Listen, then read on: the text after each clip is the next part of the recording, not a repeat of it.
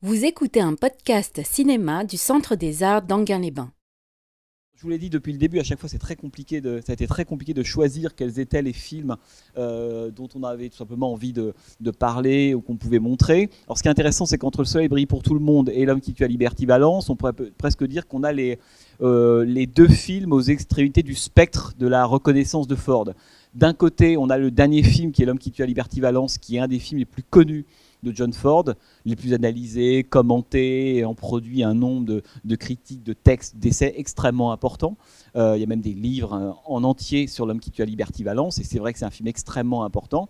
Et puis de côté, il y a par exemple le film que vous allez voir ce soir, alors euh, qui est donc Le Soleil brille pour tout le monde, The Sun Shines Bright, qui est donc le, titre original, qui est un film très peu connu de, la filmo de Ford, hormis évidemment euh, quelques cinéphiles et les Fordiens de la première heure, bien entendu. Mais c'est un film qui est peu connu parce que c'est un film qui est d'abord peu disponible. Par exemple, il n'existe pas en DVD Zone 2. Euh, vous pouvez le trouver en super Blu-ray anglo-saxon, je dis ça, avec une copie restaurée absolument magnifique, une copie restaurée et intégrale, c'est important. Euh, mais c'est un film qui est relativement peu connu. La plupart des gens finalement n'ont pas vu, qui passe quasiment jamais à la télévision et qui est très très peu euh, présenté en salle. Donc ce soir, c'est l'occasion, à mon avis, assez rare de voir ce film. Vous allez voir très particulier euh, dans une copie euh, à, la fois magnifique et, et surtout de pouvoir le découvrir en salle. Alors, une des raisons pour laquelle j'ai choisi de, de projeter ce film-là, la première, elle est évidente, c'est que John Ford a toujours dit que c'était son film préféré. Il dit voilà, s'il y avait un film que j'ai envie de garder, que j'ai envie de revoir, il disait lui-même un film que je peux revoir et revoir parmi ceux que j'ai faits, c'est Le Soleil brille pour tout le monde. Donc, on y reviendra sans doute après. euh, Il y a quelque chose dans ce film-là qui doit sans doute euh, corres- correspondre, ou en tout cas toucher au cœur de ce qu'est le cinéma de Ford, pour qu'il considère, lui qui a fait tant de films, hein, qui tourne a, en, en 53 au moins le film va sortir, on attend, tourne depuis euh, 30, 35 ans, a fait tellement de films et fera encore des chefs-d'œuvre par la suite.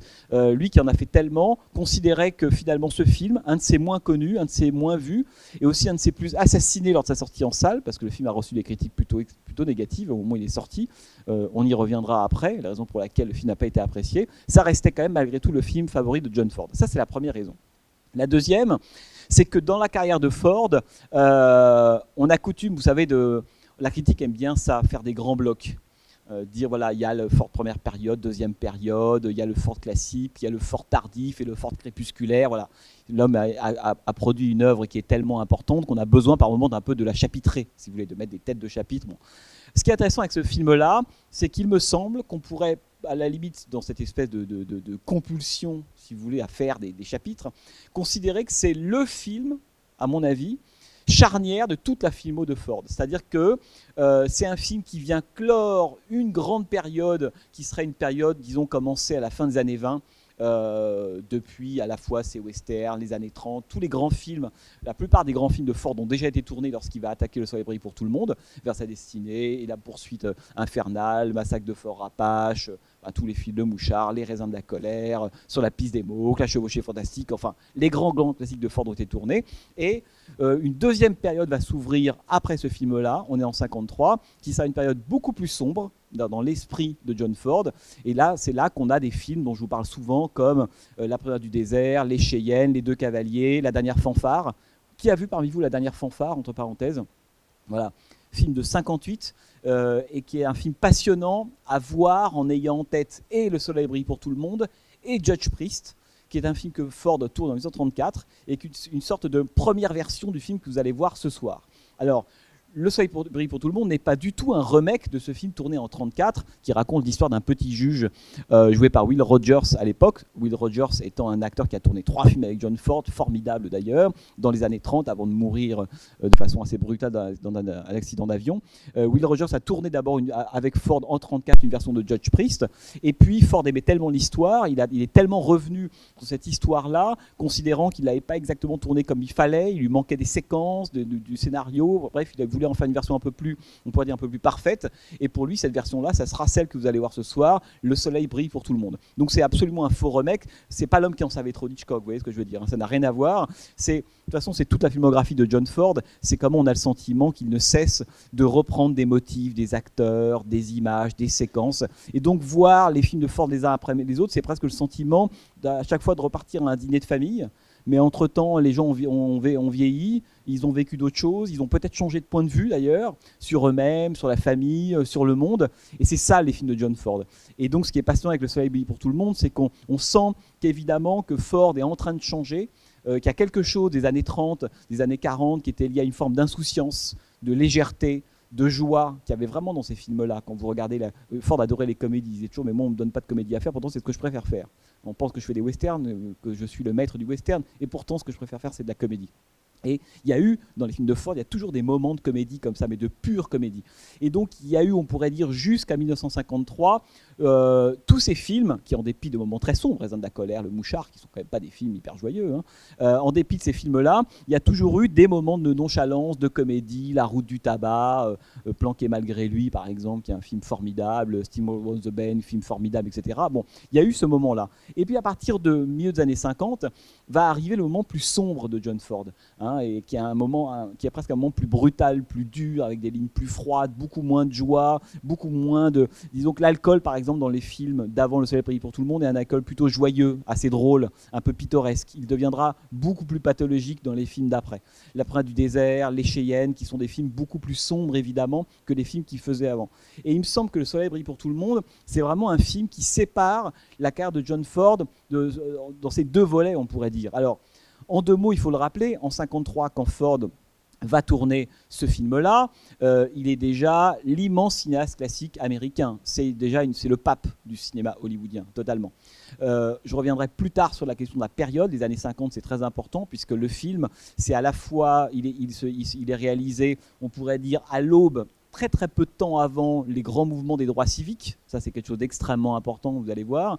Et il vient aussi euh, au moment de la fin de la période, euh, de la, de la presque fin de la période McCarthyiste, qui a été un, épisode extrêmement douloureux de l'histoire d'Hollywood. Il y a un film qui sort en ce moment pas terrible, mais qui vous apprend deux, trois trucs, s'appelle Dalton Trumbo d'ailleurs, sur la vie et le parcours de Dalton Trumbo pendant le McCarthyisme.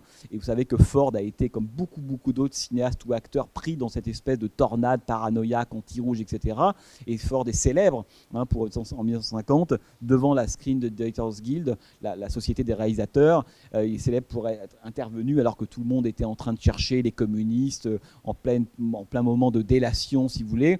Il est arrivé en, en mettant avec une forme d'autorité, une parole laconique. Euh, on pourrait dire extrêmement forte en disant mais moi c'est là qu'il a prononcé cette fameuse phrase vous savez mon nom est John Ford je fais des westerns hein, et moi et moi vivant je ne participerai pas à cette espèce de lynchage et c'est ce qui a mis fin Hein, d'ailleurs de façon forte et autoritaire, hein, cette espèce de cabale qui se, qui se, qui se, qui s'emballait à Hollywood. Je dis ça parce que cet épisode-là, il n'est pas inintéressant de l'avoir en tête quand vous allez voir le film de ce soir, qui raconte les prémices, qui raconte euh, l'histoire d'un juge qui s'appelle le Judge Priest. Il s'appelle Priest, hein, ça veut dire prêtre.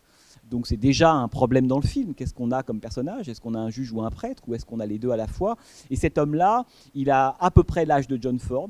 Euh, il est dans un espèce de milieu qui peut ressembler à l'Amérique de l'époque et à Hollywood de l'époque, et il va par moments être obligé de se comporter un peu comme John Ford l'a fait face hein, à la montée du macartisme 3-4 ans plus tôt. Donc c'est un film, euh, on en reparlera évidemment après, mais qui est aussi passionnant par rapport à ce qu'il raconte à la fois de l'Amérique de l'époque, parce que l'Amérique de 53, c'est pas, c'est pas très différent du point de vue de la ségrégation, du racisme, etc., de l'Amérique de 1905, au moment où se passe le film tout va changer en 3, 4, 5 ans de façon extrêmement rapide. Mais il ne faut pas oublier ça. En 50 ans, que ce soit la ségrégation, euh, le vote évidemment des femmes, tout ça finalement n'a quasiment pas changé. Et c'est pour ça que Ford va situer son film là en 1905, alors que le premier Judge Priest en 1934 était situé en 1880, 1865, non, non, 1885, pardon.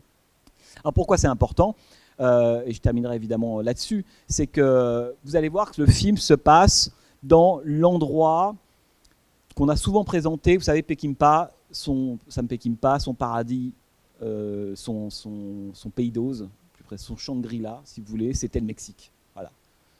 on ne parle pas de Pekimpa, sinon c'est même plus un tunnel, vous. Mais voilà, John Ford, on a souvent dit, et sans doute à juste titre d'ailleurs, que son lieu, euh, son lieu paradisiaque, l'endroit de, de, sa nostalgie, qui est aussi une forme d'utopie d'ailleurs, c'était pas Monument de Vallée, hein, c'était le Sud profond c'était ce sud-là. Hein. Euh, c'est là, qu'il a tourné beaucoup, beaucoup de films, évidemment. Et il y a une forme presque d'endroit de, dans lequel il se sentait à l'aise, c'était ce sud-là. Le film se passe dans le Kentucky. Il se passe donc en 1905, très longtemps 40 ans après précisément la fin de la guerre de sécession. C'est très important puisque vous allez voir que c'est une des histoires, une des intrigues latentes les plus importantes du film. C'est qu'est-ce qu'il est advenu de des gens qui ont fait la guerre de sécession. Qu'est-ce qu'il est advenu de cette bataille euh, fratricide euh, hyper violente euh, et fondatrice dans l'histoire des États-Unis entre le Nord et le Sud et qui s'est achevée 40 ans plus tôt. Et le film raconte évidemment aussi ça. La guerre de sécession a été un truc très important chez Ford, je vous en ai déjà parlé. Et pourtant, il n'a pas consacré bizarrement beaucoup de films à ça. Hein. il y a évidemment les, Cavaliers, pour ceux qui l'ont vu, film extraordinaire. Il y a l'épisode de la conquête de l'Ouest. Et puis il y a d'autres trucs, mais il y a aussi évidemment tout le, le sous-texte, si vous voulez, du soleil brille pour tout le monde. Donc je ne vais pas vous en dire beaucoup plus. Juste un mot euh, pour finir, à savoir que pourquoi Ford réussit en 53 à faire ce film-là, alors qu'il aurait pu, et là qu'on vous lisez aussi bien John McBride, euh, vous lisez Tag Gallagher, les gens qui lisez Anderson, les gens qui ont travaillé sur John Ford, disaient finalement John Ford aurait pu prendre sa retraite au moment du film qu'il a fait juste avant, qui est L'homme tranquille. Euh, le film a été un immense succès, un des plus gros succès de la carte de John Ford. Euh, il était à la fois adoubé, respecté, c'était le patriarche, il avait fait les plus grands films, il aurait pu s'arrêter. Et Ford va décider malgré tout de faire encore des films. Et il, a bien fait, puisqu'il va faire encore 7, 8, 9 chefs-d'œuvre, même, peut-être même à la limite ses films les plus connus. Il les fera dans les 12 années qui séparent Le Célébri pour tout le monde de sa fin de carrière hein, en 66 avec Seven Women, Frontière chinoise, qui est un film évidemment formidable. Et donc, Ford va malgré tout choisir de continuer après L'Homme Tranquille, qui était un gros succès. Euh, et il sait, que ce film étant été un gros, ayant été un gros succès, il peut avoir, ça marche encore comme ça aujourd'hui, un peu tout ce qu'il veut. Il n'a pas carte blanche, mais il va pouvoir convaincre la République Picture, qui a produit le film, de faire enfin le film qu'il a envie de faire. Et c'est comme ça qu'il arrive à convaincre hein, le patron de la République de faire ce film-là, auquel lui ne croit pas du tout, entre parenthèses. Pour lui, c'est un film qu'il a fait plusieurs fois que Ford essaie de le présenter, ça n'a jamais intéressé, l'histoire d'un petit juge dans le Kentucky, il n'y a pas de star dans le film du tout, pour lui, on va, on va à l'échec. Et c'est comme ça que Ford va réussir à écrire le film, euh, à partir de trois histoires, de trois nouvelles, plus précisément, d'un écrivain qui s'appelle Irving Cobbs. Il va, il va prendre trois histoires, ce qui fait que le film a une structure qui est très particulière, vous allez voir, parce que évidemment à l'origine, c'est trois nouvelles qui sont fondues en une. Hein. Euh, mais y a, à aucun moment on a un sentiment de greffe ou de plaquage artificiel. Au contraire, il y a une énorme subtilité dans la façon dont Ford va tresser ces différentes histoires qui portent chacune des enjeux, des, motifs, des, obsessions complètement différentes. Il, va donc travailler ces trois histoires-là et puis il va demander hein, euh, au, scénariste du film de mettre enfin euh, une séquence à laquelle il tenait beaucoup, je terminerai avec ça. Au moment de la poursuite infernale en 1946, euh, Madeleine Clementine, Ford avait souhaité que le Winston Miller, qui était le scénariste, écrive une séquence, parce que Ford était un, un, contrôle fric, donc il était là en permanence, et notamment sur les scénarios. Il ne les écrivait pas, mais il avait rendez-vous tous les jours avec le scénariste. C'est l'équivalent d'un contrôle évidemment absolu. En, voilà, en lui donnant des idées, en relisant, bref, toujours là, hein, sur son épaule, en train de contrôler ce qu'il écrivait. il lui disait, il y a une séquence que j'aimerais bien que tu écrives dans la poursuite infernale, c'est l'enterrement de la prostituée du village, en l'occurrence Chihuahua, pour ceux qui s'en souviennent, hein, dans la poursuite infernale. Et finalement, Winston Miller, le scénariste, n'a jamais réussi à écrire cette séquence-là. Le ben, en fait, as envie d'une séquence d'enterrement de la pute au grand cœur. Et Winston Miller disait, le problème, c'est que c'est une pute, mais elle n'est pas au grand cœur. Donc ça ne fonctionne pas dans le film. Et euh, l'idée de, Ford, c'était que au moment de cette procession-là, personne dans la ville, parce qu'elle incarne cette femme de mauvaise, vie, ne suit la, procession. Et puis petit à petit, il y a un homme qui va avoir le courage de se mettre derrière le cercueil. Et puis un deuxième et un troisième. Je ne vous en dis pas plus. Et Ford, en fait, on ne pourrait pas se penser que le Ford a fait le célébrité pour tout le monde, uniquement pour le plaisir de filmer cette séquence-là. J'exagère, mais un peu. Sauf que la séquence dans le film, elle dure 9 minutes. C'est extrêmement long. Et vous allez voir, enfin, dans ce film-là, il va enfin pouvoir tourner la séquence dont il rêvait, qu'il avait voulu tourner quelques années plus tôt, et qu'à l'époque, il n'avait pas pu intégrer dans son, euh, scénario. Pardon, pardon, pour cette présentation un petit peu longue. Euh, donc bonne projection et donc euh, ah bah, à tout à l'heure. C'est un film dont on peut tomber tout de suite amoureux, voyez, dès qu'on le voit, ou alors on peut mettre un petit peu de temps parce que le mine de rien, en, termes d'intrigue, le film est assez complexe. Qui se passe, euh, je vous disais tout à l'heure que le film est adapté de trois nouvelles différentes qui ont été condensées. Il y a d'un côté une nouvelle qui racontait l'histoire de ce, grand-père général qui ne veut pas reconnaître euh, sa, petite fille. Ça, c'était euh, l'histoire d'une première nouvelle. La deuxième nouvelle concernait évidemment le lynchage éviter hein, du, jeune noir. Ça, c'était une autre histoire hein, sur le, de, toujours de Irving Combs. Et puis la, la, troisième nouvelle euh, concernait en fait l'histoire du juge et son rapport avec ses vétérans sudistes. Et on voit comment est-ce que Ford et son scénariste ont réussi à quand même à, tresser les trois. Et on y reviendra sans doute, mais euh, euh, on peut avoir peut-être le sentiment la première fois qu'on voit le film qu'on passe un peu du coq à l'âne en permanence. Et qu'à la fin que tout se résout, d'accord, jusqu'à cette parade qui est extraordinaire, cette parade de fin qui est, d'ailleurs on ne sait même pas si c'est une image rêvée, si c'est une image qui est de l'ordre de la fable, presque du conte, hein, presque une image, une image d'épinal. Et je pense que c'est aussi les, j'y reviendrai, mais c'est évidemment les deux à la fois. On sent que cette espèce d'excursus à la toute fin du film, euh, très, euh, très théâtral même. On voit euh, toutes les différentes parties de la communauté qui défilent devant le juge extrêmement ému. Euh, la, pétition de principe de force que Ford voudrait euh, que le monde continue d'être et qu'il sera évidemment plus, c'est évidemment à l'intérieur de cette séquence-là. Parce que le film, je vous ai souvent parlé depuis le début de l'année du, fameux héros fordien. Là, on a un parfait héros fordien, si qu'il a 68 ans et que, vu le dernier plan du film, on se dit qu'il repassera peut-être plus la porte. Hein.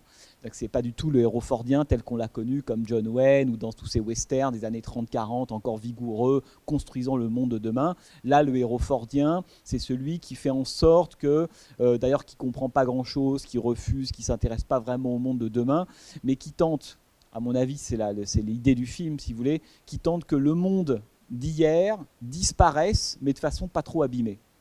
Hein. Je pense que c'est ça le sujet principal du film. Ce qui fait qu'on peut regarder euh, l'évolution, l'arc, si vous voulez, du soleil brille pour tout le monde, euh, si on garde en tête cette question du héros et de la communauté dont je vous ai déjà beaucoup rebattu les oreilles, donc je ne vais pas en remettre une couche. Mais on voit bien quand même qu'il y a la question de la, communauté, elle est encore une fois évidemment au cœur de ce film-là, toute petite communauté du Kentucky. Hein, d'ailleurs, la, chanson de fin, My Old Kentucky Home, on sent bien que c'est quelque chose qui est, vous savez, c'est comme tous ces grands films, euh, on pourrait dire euh, euh, mélancoliques, hein, qui regardent au fond le, présent là, comme si ce présent était déjà de l'ordre du passé. Il y a cette dimension mélancolique et nostalgique, mais une nostalgie qui n'est pas aussi simple qu'on pourrait le, penser au premier abord. Mais on voit bien euh, combien ce film en fait met en scène quand même encore une fois une communauté, un personnage central qui est le juge Priest, hein, le juge prêtre.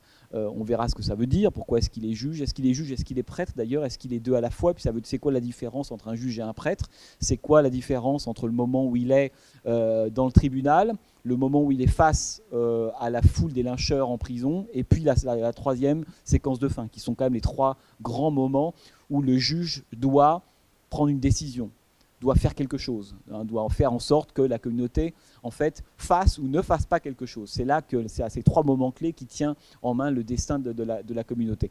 Et donc cette question du héros fordien face à la communauté, ce qui est assez intéressant là, c'est que vous avez deux parties dans le film. On pourrait presque dire que tout le film c'est comment est-ce qu'on remet une communauté qui est soudée, parce qu'au début, cette communauté, elle est soudée malgré tout, mais comment est-ce qu'on la remet à l'endroit? Ça veut dire comment est-ce qu'on fait qu'elle soit soudée pour des raisons positives et pas pour des raisons négatives? C'est ça le sujet du Soleil pour tout le monde. Dans la partie du film, tout le monde est soudé autour d'un mensonge honteux. C'est ça qui soude la communauté, tout le monde sait. J'aime beaucoup ce moment où, euh, euh, son, copain euh, Lake, le docteur Lake, vient le voir sur le porche de sa maison et lui dit quelqu'un est revenu en ville. Il a même pas besoin, c'est pour ça que c'est pas très bien traduit parce qu'il n'a même pas besoin de lui dire hein, que c'est cette femme qui est revenue, c'est quelqu'un est revenu en ville et ça suffit. Hein, le quelqu'un, c'est le secret central hein, qui, en fait, qui cimente négativement la communauté. c'est pour ça que toutes les, à la fois la parade de fin et puis euh, la, longue procession de 9 minutes au cours de laquelle chacun vient rejoindre le juge prise pour être euh, euh, défilé derrière le, cercueil de la femme. Ce sont des moments évidemment extrêmement importants puisque c'est le moment où on va passer, on pourrait dire, d'une communauté qui est soudée négativement. Alors oui, elle est soudée, c'est un thème totalement fordien, mais le juge prise, lui, il a, envie de, évidemment, de, de, qu'elle soit elle soudée, mais pour des raisons positives. Hein. Et d'ailleurs, j'aime beaucoup, le, vous avez vu la banderole de fin lorsque les types de Tornado débarquent en disant il nous a sauvés nous-mêmes. Hein. Au fond, c'est un, grand, un grand film sur la question de la rédemption. Hein. La communauté, à la fin du film, elle est soudée, mais elle est soudée positivement. On dire qu'on a une soudure négative au début, c'est le secret honteux que tout le monde partage, mais dans tout le monde partage, il y a partage. Donc malgré tout, c'est ce qui fait que chacun sait qu'il appartient à la communauté, puisque chacun détient ce secret-là. c'est ça le problème. Et en même temps, tout le monde est parce qu'à l'origine, Ford voulait depuis longtemps écrire cette séquence-là, évidemment cette idée que si les, membres de la, petite ville rejoignent peu à peu la procession, c'est aussi évidemment parce que beaucoup ont été, c'est d'abord les clients, on pourrait dire, et puis ensuite, c'est la conscience personnelle d'abord qui s'exprime. j'ai aussi été client, donc j'y vais. Et ensuite, c'est la conscience collective qui s'exprime. J'ai pas été client, mais je me reconnais Hein, en fait, dans, cette, dans, cette, dans, cette, dans cet acte-là, ce qui est très très beau évidemment à la fin. Donc le film, il organise, si vous voulez, le passage d'une soudure, ce qu'on avait, à mon avis, jamais vu d'ailleurs, entre parenthèses, chez Ford, euh, d'une soudure négative à une soudure positive. C'est-à-dire que oui à la communauté, mais la, communauté, elle ne doit pas exister n'importe comment. Hein. C'est aussi ça que raconte le Judge Priest, parce que le Judge Priest, il pourrait très bien, en fait, continuer euh, à, euh, il aurait très bien pu vouloir avoir voulu laisser, par exemple, le tableau dans la salle, Hein, ce qui aurait fait que la fille l'aurait vu tout de suite. Il aurait, pu, aurait voulu pu continuer à vouloir euh, conserver le secret, parce qu'en fait ce secret arrange tout le monde à part deux, trois personnes. Un général qui reste reclus depuis ça. D'ailleurs, il ne sort plus de chez lui, et c'est le moment où il va enfin reconnaître ça, reconnaître que c'est sa petite fille qui va enfin sortir de chez lui. Et ce chez lui, c'est quoi d'ailleurs? C'est une société qui est complètement engoncée, pleine de statues, pleine de tableaux, complètement poussiéreuse. Hein, c'est aussi ce que raconte Ford de cette société-là. C'est pour ça que on a beaucoup dit à un moment, euh, oui, mais alors le soleil brille pour tout le monde, c'est quand même une espèce de vision un peu nostalgique, un peu, un peu, naïve, voire, voire plus que ça, de ce qu'a été cette espèce de vieux Sud. Non, pas du tout. Quand vous regardez le film, tout le problème de Ford, et comme toujours avec les, avec les nostalgiques, on pourrait dire mélancoliques, c'est qu'ils sont nostalgiques de quelque chose dont ils connaissent à la fois tous les problèmes, hein, et, dont ils savent qu'au fond, tel, ce monde-là tel qu'il rêve n'a jamais, jamais existé. C'est ça pour ça que la dernière séquence elle est très très belle, la parade, parce que la parade, c'est quasiment, une séquence mentale, on pourrait dire, avant qu'ils prennent congé, comme à la fin. Souvenez-vous de John Wayne après un du désert, chez Ford, ce plan est, un plan, je vous en ai déjà parlé d'ailleurs ici même, hein, c'est un plan signature. Le personnage seul dans un, dans un décor qui s'éloigne dans la profondeur de champ et qui passe différentes portes pour rejoindre le néant.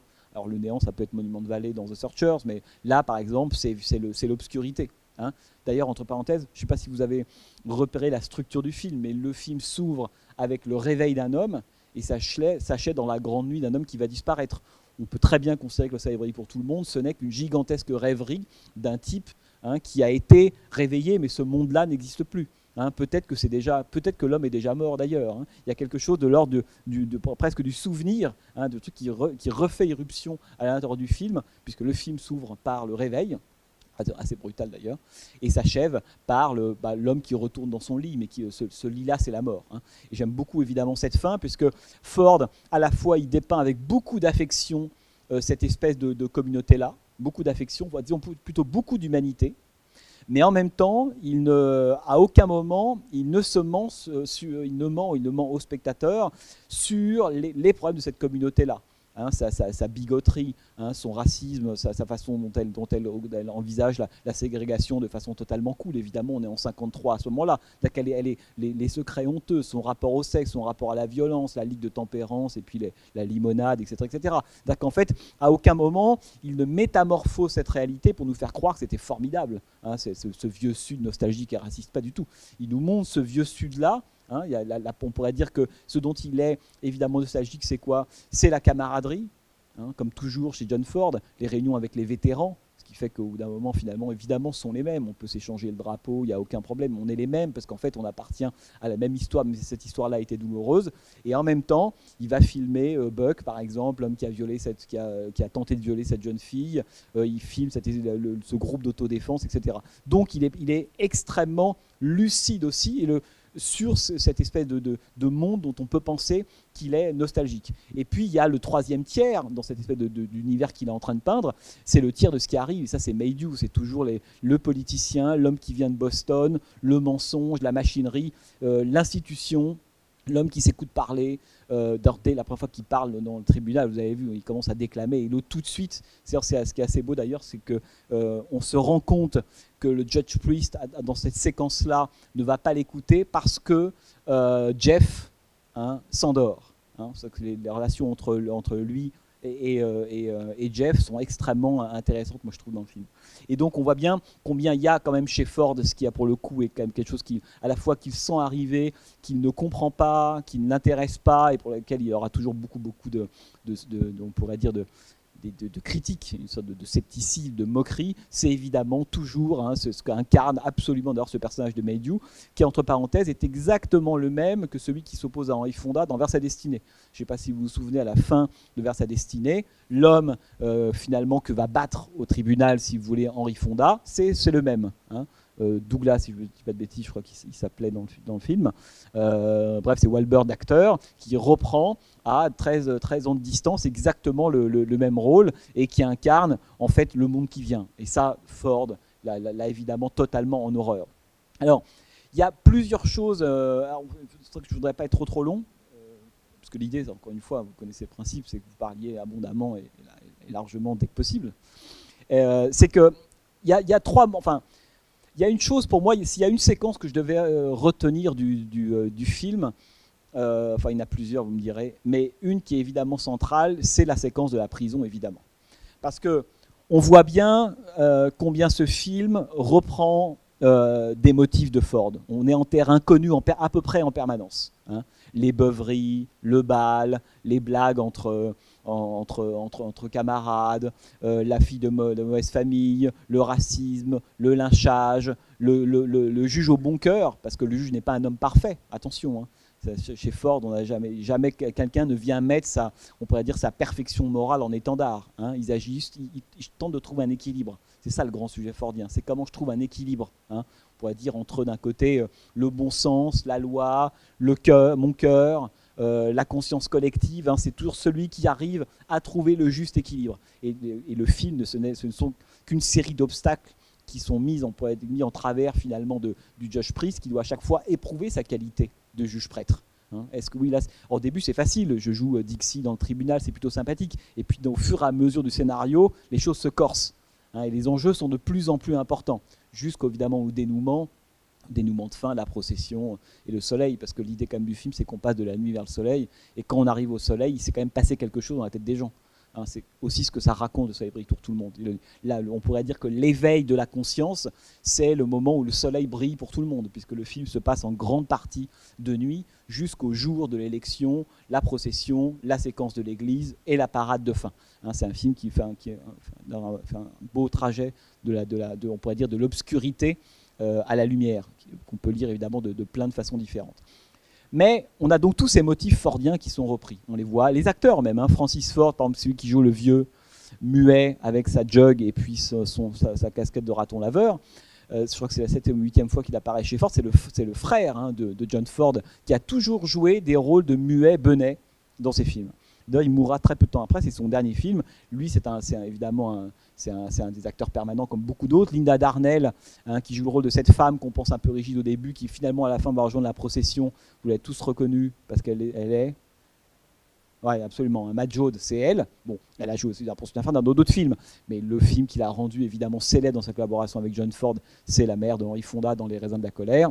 Bon, on, pourrait comme ça multiplier les exemples. Que quand le film commence, on a presque le sentiment d'être dans un tour de piste, si vous voulez, de toutes les obsessions fordiennes. Mais comme toujours chez Ford, il n'y a pas de tour de piste sans changement. Hein. Oui, effectivement, il fait toujours revenir les mêmes choses, mais à chaque fois, il les amende, il les corrige. Et on voit bien, par exemple, que pour ceux d'entre vous qui ont vu la dernière fanfare, ou l'Astura, film qui arrive en 58 avec Spencer Tracy, euh, qui est d'ailleurs une sorte à nouveau de codicile et de Judge Priest et du Soleil pour tout le monde, parce que ça raconte aussi l'histoire d'une maire, du maire d'une toute petite ville, très très proche de, Fairfield, là, ici, qui là aussi brigue euh, tout simplement une, un, second mandat, réélection, le vieux patriarche, c'est quasiment un remake, mais la différence de ce film-là, c'est qu'à la fin, il perd et qu'il n'a pas vu du tout venir le fait qu'il allait perdre les élections, et on est en, 58. Ce qui veut dire qu'il y a chez Ford un assombrissement, évidemment, on pourrait dire global, général, que là, tout ce qui était d'humeur extrêmement joyeuse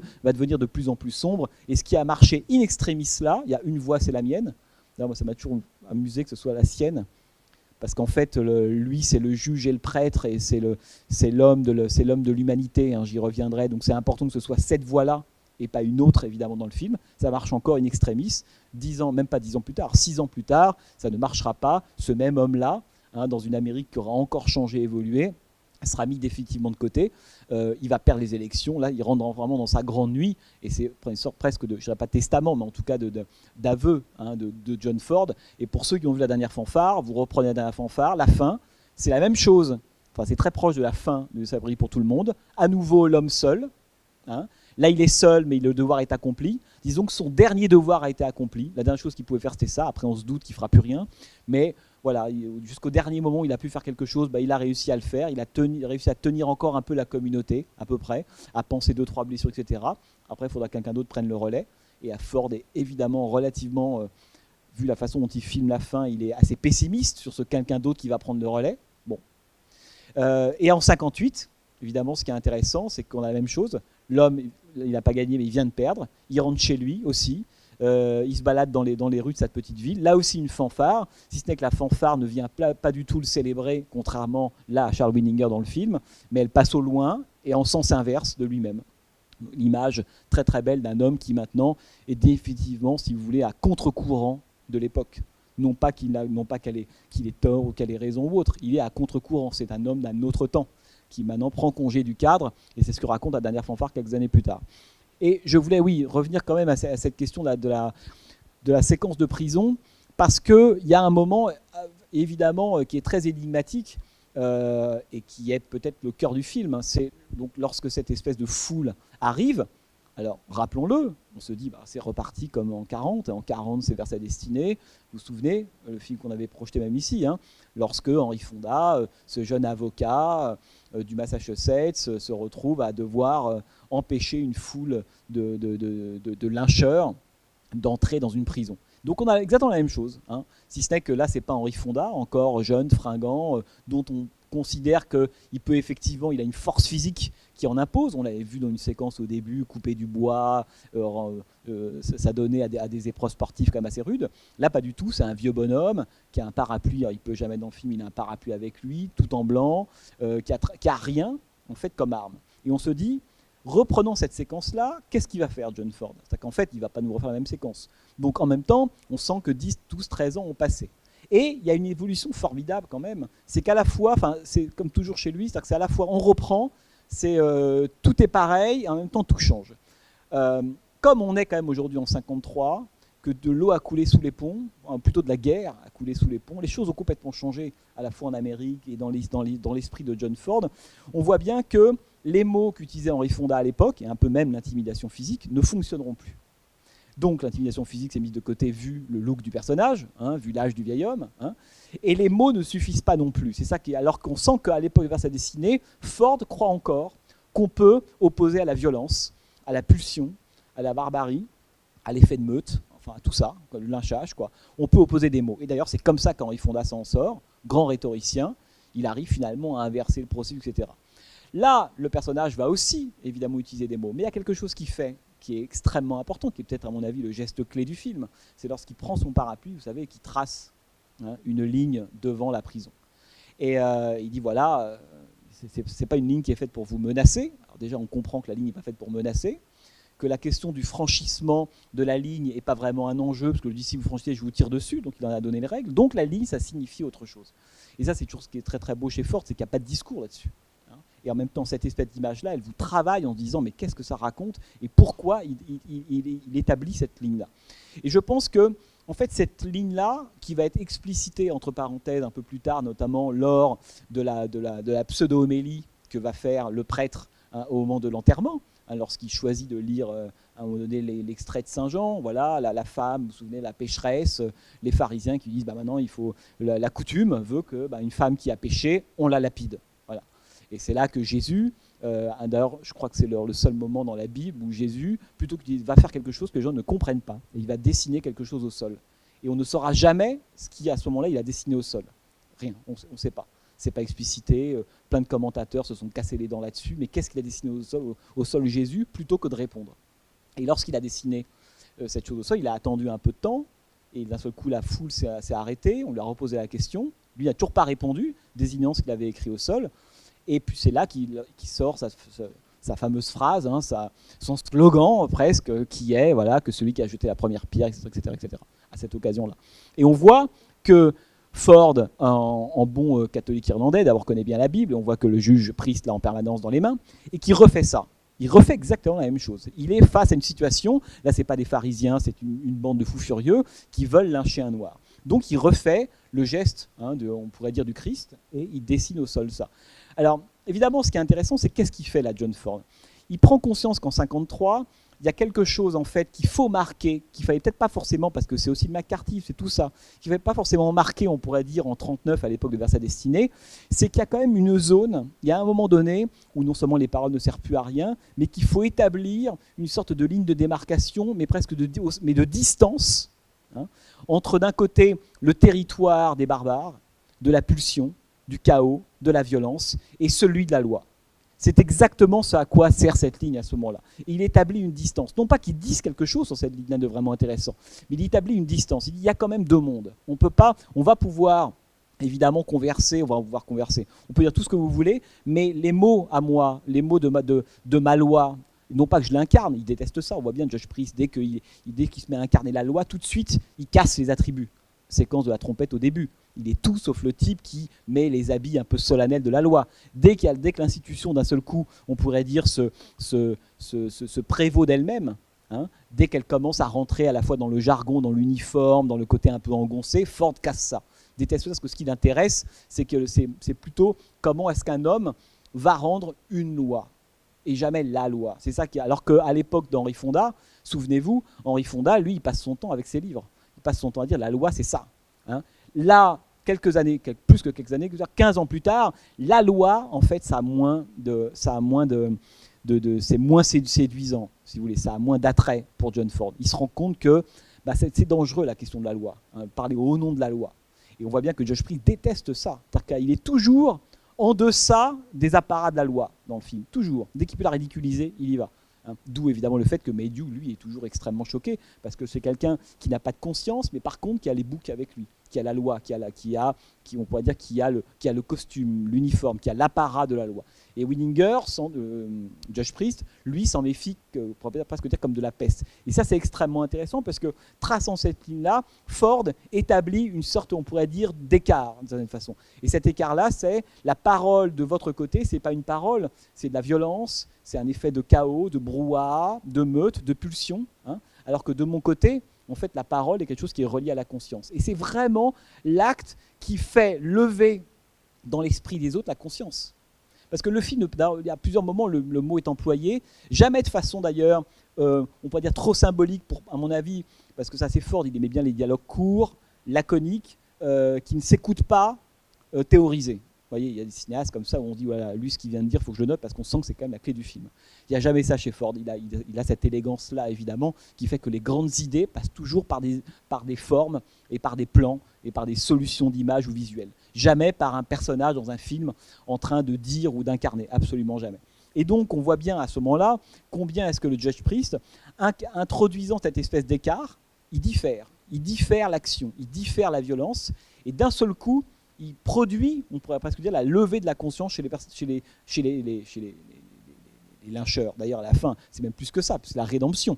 Hein, il nous a sauvés de nous-mêmes. C'est quand même quelque chose qui est, il faut quand même défiler avec une, bande, avec une banderole pareille. Et donc, le rôle du Judge Priest, on voit bien que l'équilibre que lui cherche à trouver en permanence, c'est d'être toujours entre, d'un côté, oui, la loi, il y a effectivement quand même une loi à faire respecter, il est dans un lieu, il est juge, il y a un tribunal, il y a des textes, etc. Mais la loi ne suffit, mais enfin un équilibre entre ça et, et on pourrait dire et la conscience personnelle, la conscience humaine. Je pense que c'est et cet équilibre-là, c'est ce qu'il va chercher pendant à peu près tout le film. Quand du tribunal, elle est géniale pour ça, parce qu'au début, euh, qu'est-ce qu'on a? On a le juge face à un accusé. Donc si chacun reste à sa place, c'est pas, pas très intéressant comme séquence en fait. D'abord, on se rend compte que l'homme a une sorte de, d'élégance hein, lorsqu'il fait asseoir, par exemple, la, la, jeune femme, alors que l'autre est déjà en train de lui poser des questions. On voit déjà un écart entre les deux. Ce que dit Pris, c'est que la loi n'empêche pas d'être humain. Et on voit bien combien, alors que la loi lui permettrait, par exemple, l'accusé noir, avec ce qui a un nom génial, puisqu'il est donc à la fois euh, euh, Woodruff euh, et, Grant, qui étaient des, généraux ennemis pendant la guerre de sécession, que le personnage porte en lui-même, dans son identité, il dit je ne suis rien parce que je suis deux trucs incompatibles. Hein Tout le monde dit je suis le nord et le sud en même temps. Vous voyez? Il y a un petit côté taxi driver là-dedans. Quoi. Euh, et, donc tout ça pour dire que ce personnage-là, donc, il arrive, c'est l'accusé, euh, il est avec son, oncle, et son oncle, vous avez vu la séquence, lui dit bah, Moi j'aimerais bien que plutôt qu'il joue du banjo, bon, euh, qu'il aille cueillir un, coton. Un vrai travail.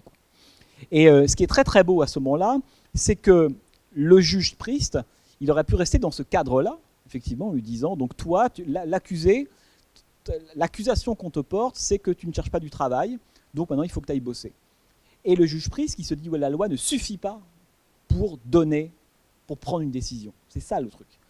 Euh, ce qu'il faut, c'est que j'ai l'entièreté du personnage.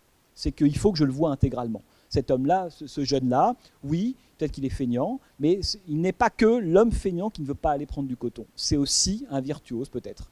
Donc, lui dit prends ton banjo et joue. Et là, la séquence elle change complètement d'humeur, puisque l'homme, le, personnage rentre comme étant quelqu'un qui, qui, est fainéant, qui ne fait pas, il rentre négativement dans la salle du tribunal, c'est son petit rôle d'accusé. Or, si je m'entends quelqu'un qu'à la loi, bah, finalement, il n'y a rien à en faire, il va rester cet accusé-là. Et ce que fait Josh Priest, c'est qu'il casse la loi il casse la loi, il casse plutôt le cadre de la loi pour pouvoir rendre la justice. C'est ça qui est évidemment très très beau et très subtil dans le film. Hein. c'est pour pouvoir rendre la justice, mais là au sens le, plus noble du terme, le plus humain possible, il faut qu'il sorte de la loi. Alors toi tu es un accusé, mais je vois, tu sais aussi jouer. Donc il lui donne l'occasion d'être multiple, alors que la loi lui donne l'occasion que d'être un, le tribunal. Exactement comme cette femme-là, dont on comprend à la réaction du judge Priest quand il lui propose d'aller s'asseoir que ce n'est pas que ce que la loi et cette société encore ségrégationniste, puritaine, hein, du tout début du XXe siècle, voudrait qu'elle soit. Autrement dit, la femme, la, tenancière de bordel. Ce que dit le Judge Priest, d'ailleurs avec, avec une humanité qui contient des défauts et des qualités, hein, parce que par moments il s'arrange aussi, euh, il fait pas de politique mais il distribue des cartes à tout le monde, enfin c'est pas, c'est tout sauf un être parfait, le Judge Priest, qui aussi en fait un être absolument fordien évidemment. Attention, hein, surtout pas penser que c'est l'homme descendu du ciel, non, non, il a, il a aussi plein de défauts, euh, plein de contradictions, euh, il, il, accepte aussi des choses incroyables, le, ségrégationnisme ne gêne pas du tout, dès qu'il se lève il demande à son serviteur d'aller chercher la bouteille de whisky sous le lit, il, il y a plein d'aspects, sinon négatifs, en tout cas euh, euh, humains, problématiques, on pourrait dire. Mais là, non. Là, il décide au moment où cette femme arrive, il dit, bah voilà, cette femme, ce n'est pas, dans le cas de la loi comme ça du début du XXe siècle, dans cette petite ville de, Kentucky, hein, avec encore un esprit sudiste très très fort, hein, le, tableau, le, drapeau confédéré partout, etc. Cette femme, ce n'est pas qu'une tenancière de bordel. Donc, il sort des griffes de la loi on pourrait dire cette femme, qui dans ses griffes-là n'est rien, elle doit être condamnée. Tenancière de bordel, Kentucky, 1905, dans un vieux sud, c'est même pas à peine d'aller au tribunal. Il lui dit oui, mais moi, je suis pas la, loi. Euh, mon, but, c'est de rendre la décision la plus juste possible. C'est pour ça que Ford a toujours ramené.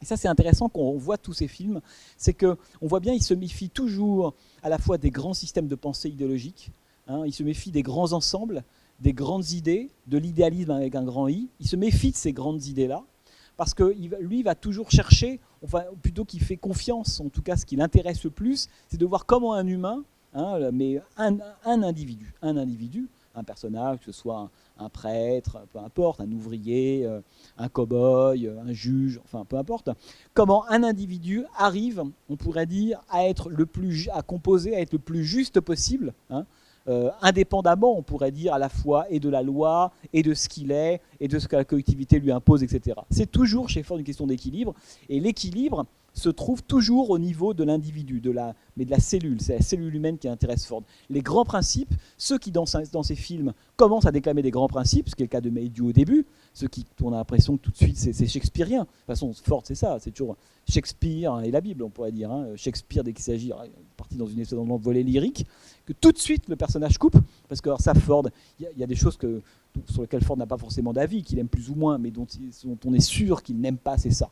Hein. c'est vraiment cette espèce de moment où l'homme, non seul, parce qu'il s'incarne ou se croit incarné ou dépositaire, on pourrait dire, de la loi, se soustrait hein, pour moi, enfin pour moi, ce qui me semble très très beau chez Ford, parce que la question de la loi de la violence, c'est quelque chose qu'on traite évidemment souvent. On a vu avec Versa Dessiné, on le voit là, on le reverra évidemment avec euh, L'homme qui tue à Liberty Valence, si ce n'est que là, c'est euh, Ford articule la question de la violence et de la loi à la question de l'histoire, énormément de l'histoire des États-Unis de l'époque, ce qui est un tout petit peu moins le cas ici, malgré tout, puisque l'histoire, elle est essentiellement mise en scène, symbolisée par la vieille fracture nord-sud qui est là, hein, mais qui va évidemment disparaître, hein, la guerre de sécession, etc. C'est ça qui est le, moment historique, de façon du film. Mais par contre, on voit bien que c'est quelque chose qui, va reprendre à chaque fois, et on pourrait dire, et on peut dire et amendé de façon systématiquement différente. Mais moi, il me semble que dans Le Soleil brille pour tout le monde, c'est là que Ford a été au plus près de ce à quoi il croit, hein, de ce que c'est qu'un personnage qui tente euh, d'exercer la loi, en fait de rendre la, décision la plus juste qui soit. Si la loi le permet, formidable, évidemment. Hein. Mais si par moment euh, la loi doit être un peu transgressée, quand, je parle de transgression de la loi, c'est la loi avec tout ce qu'elle a de plus désagréable. Hein. évidemment, c'est le décorum au début du film. Il y a une façon de, pas de souiller, mais en tout cas de se moquer de ce décorum. Le juge arrive, il a les pieds sur la table, l'hôtel harmonica, il est par terre. Enfin, on sent bien qu'il c'est quasi un hippie. Enfin, il y a un, côté quasi hippie dans le tribunal au, début du film. Mais c'est pas grave, parce que Ford a beaucoup de sympathie pour ça, parce qu'il sait que ces gens-là, avec leurs défauts, hein, on pourrait dire c'est hippie progressif, c'est un peu problématique, etc. Euh, eux, ils, ils, seront plus garants, on pourrait dire, de l'humanité de, et de la, de la justice que la loi elle-même si elle est laissée aux mains de types comme Mediu, par exemple, qui est un des personnages, à mon avis, les plus euh, négatifs du film. Donc, cette question, si vous voulez, de la, du tracé dont je parlais tout à l'heure, elle est capitale parce qu'elle introduit cette espèce d'écart qui permet de lever la conscience, qui fait d'ailleurs aussi qui pour moi un des très très grands thèmes, vous savez, pour tout le monde, mais qui est un des grands thèmes de tout le cinéma de Ford. Et en fait, c'est quelque chose dont je me suis rendu compte il n'y a pas très longtemps, pour être tout à fait honnête. Je me disais, mais euh, il y a quelque chose chez Ford euh, qui, est, qui, est, qui est son rapport, on pourrait presque dire, problématique à l'action du héros américain. Voilà. alors je m'explique parce que dit comme ça, ça ne veut strictement rien dire. Ce que je veux dire par là, c'est qu'il y a dans le cinéma classique américain, enfin hollywoodien, euh, une espèce, comme vous le savez très bien, de valorisation hein, de l'action, de l'action juste, de l'homme qui accomplit. Euh, voilà, je vous en ai peut-être déjà parlé même. L'homme veut faire quelque chose, le met en marche, et ce quelque chose fait avancer à la fois son cas personnel, la société, le monde. Enfin, il y a une espèce d'efficience incroyable, d'efficacité incroyable de l'action dans le cinéma américain. Et je me disais finalement, vous savez, pour ceux qui étaient là il y a deux ou trois ans, je ne sais plus, qu'on a fait le 6 sur les 15 années 70, par exemple, combien cette mythologie de l'action a été un des, euh, un des punching balls, si vous voulez, du cinéma du Nouvel Hollywood. Combien c'est quelque chose qui a été, on en reparlera peut-être d'ailleurs mercredi prochain, euh, qui a été attaqué de toutes parts, critiqué, remis en question, etc. etc. Cette, cette, cette, cette idéologie de l'action efficace. à l'époque, dans les 15 années 70, il s'agissait de, de dévoiler tout ce que, ce que sous-tendait cette espèce d'idéologie de l'action efficace dans le cinéma américain. Et en fait, en revoyant, euh, depuis maintenant un bout de temps, mais là, il y a quelques mois, ça m'est venu, en, mais en revoyant les films de Ford, je me disais, mais finalement, c'est quand même un cinéaste qui, au cours de sa très longue carrière, a quand même à un moment pris conscience de ça. C'est-à-dire qu'il a pris conscience du fait qu'il y avait un problème avec la mythologie de l'action efficace. Et quand vous prenez les films de John Ford, grosso modo du milieu des années 30 jusqu'à la fin des, années 40, vous avez, encore un tout petit peu cette idée que l'action peut être utile, etc. Et en même temps, vous vous rendez compte, quand vous prenez la plupart de ces films, que beaucoup de ces personnages n'ont pas un rapport sain à l'action. Ce que je veux dire par là, c'est pour ça que je vous parlais de la séquence du, euh, euh, parapluie, qui pour moi, pour moi est la clé de tout, c'est que à quoi, sert cette ligne à un moment? Il y a quoi comme type d'action à ce moment-là? Il y a d'un côté une meute qui, elle, est dans la pulsion animale pure et dure. Autrement dit, c'est l'action sous son version le plus pathologique qui soit. Plus personne réfléchit, mais tout le monde est obstiné et obsédé par un truc qu'on va faire. On va aller lyncher le noir. Voilà. Ça, c'est intéressant parce qu'on voit bien que pour Ford à ce moment-là, c'est le versant pathologique de l'action dans le cinéma américain, dans l'idéologie, on pourrait dire, du cinéma américain. Et en face de ça, on a le contraire absolu, qui est le juge prise, qui dit on va rien faire. C'est-à-dire qu'on a la confrontation autour de cette espèce de ligne-là des deux, des deux conceptions, et on pourrait presque dire au sens, vous savez, contraction-dilatation, on a les deux pôles euh, entre lesquels tout le cinéma de Ford, à partir de là, va évoluer. Entre comment faire pour ne pas tomber dans l'action pathologique du lyncheur, c'est pour ça que le lynchage est, une configuration qui l'intéresse autant, parce que ça met aux prises, on pourrait dire, des hommes qui euh, veulent à tout prix faire quelque chose, ont une action chevillée au corps, mais cette action-là, elle n'est pas réfléchie, elle n'est pas, pas distanciée, il n'y a pas eu d'écart, il n'y a, pas, a pas de connexion avec la conscience, c'est une action brute, donc c'est de la pulsion animale, c'est ce que nous dit John Ford. Et puis de l'autre côté, il y a des hommes qui tentent d'empêcher cette action-là de s'accomplir et en empêchant de, comment empêcher cette action de s'accomplir? En fait imposer le fait que ne rien faire là, c'est mieux que faire quelque chose. Vous comprenez ça? Et ça, c'est capital parce que cette espèce d'opposition chez Ford qui fait qu'au fond, il y aura de moins en moins de personnages qui arrivent à être dans l'action juste. Alors, je pourrais vous citer Planqué malgré lui, euh, le colonel Thursday dans Massacre de Fort Apache, l'action obstinée, folle, par exemple, évidemment, Ethan Edwards, John Wayne dans Le du désert. Lui, il a une action à faire. Il n'en a qu'une pendant tout le film. Mais cette, cette, euh, mais cette, action qui est de retrouver Nathalie Wood dans La du désert le rend fou. À la fin, le rend fou le rend de plus en plus fou, de plus en plus raciste, de plus en plus intolérant, de plus en plus aveugle au changement du monde. Autrement dit, cette action-là, qui est, unique, qui est forte dans sa tête, obstinée, etc., le rend malade. Ça, c'est un devenir de l'action chez Ford qu'il a très très tôt repéré. Et on pourrait presque dire que entre le John Wayne, la première du désert, ou le Colonel Day du massacre de Fort Apache, et puis l'archétype du lyncheur, il n'y a pas tant de différence que ça. C'est une différence de degré, mais pas de nature. Voyez et puis de l'autre, face à cette espèce d'action pathologique euh, qui est terrible, hein, euh, il y a l'inaction, ou plutôt, enfin l'inaction le fait que ne rien faire, c'est aussi faire quelque chose. Voilà. Alors ça a l'air un peu compliqué, mais en fait c'est très très clair. C'est que beaucoup des personnages de Ford, et, euh, on pourrait presque, je vous parlais lors de la présentation du film de la question de la nonchalance. Moi, quelque chose qui m'a toujours fasciné chez Ford, c'est qu'il y a des moments dans ses récits, euh, le, récit part pendant 5-10 minutes sur des effets de sous-intrigues euh, même d'un point de vue, on pourrait dire, affectif, euh, euh, dramatique, du reste du récit, et puis on revient. Alors il y a des exemples célèbres, la séquence de Wyatt Harp, jouée par James Stewart dans Les Cheyennes, vous avez ça en tête? Qui a vu Les Cheyennes parmi vous? Très très beau film, Les Cheyennes. Hein. Alors c'est pas, pas la même humeur que ça pour tout le monde, c'est même l'avant-dernier film de Ford, donc là, bon.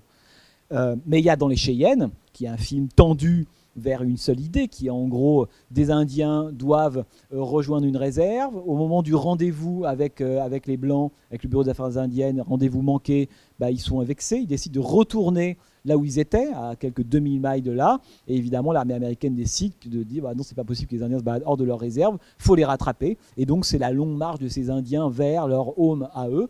Euh, avec, on pourrait dire, euh, d'un côté, le, des, gens au gouvernement qui ne font strictement rien, et puis de l'autre, Richard Winmark, qui passe pendant tout le film, qui passe son temps à essayer de faire faire quelque chose aux autres, et qui arrive in extremis. Hein. Il lui faut deux heures et demie pour qu'une micro-action soit accomplie. Là encore, c'est un passage génial, Richard Winmark, dans Les Cheyennes, parce qu'en fait, il passe deux heures et demie à ne rien faire.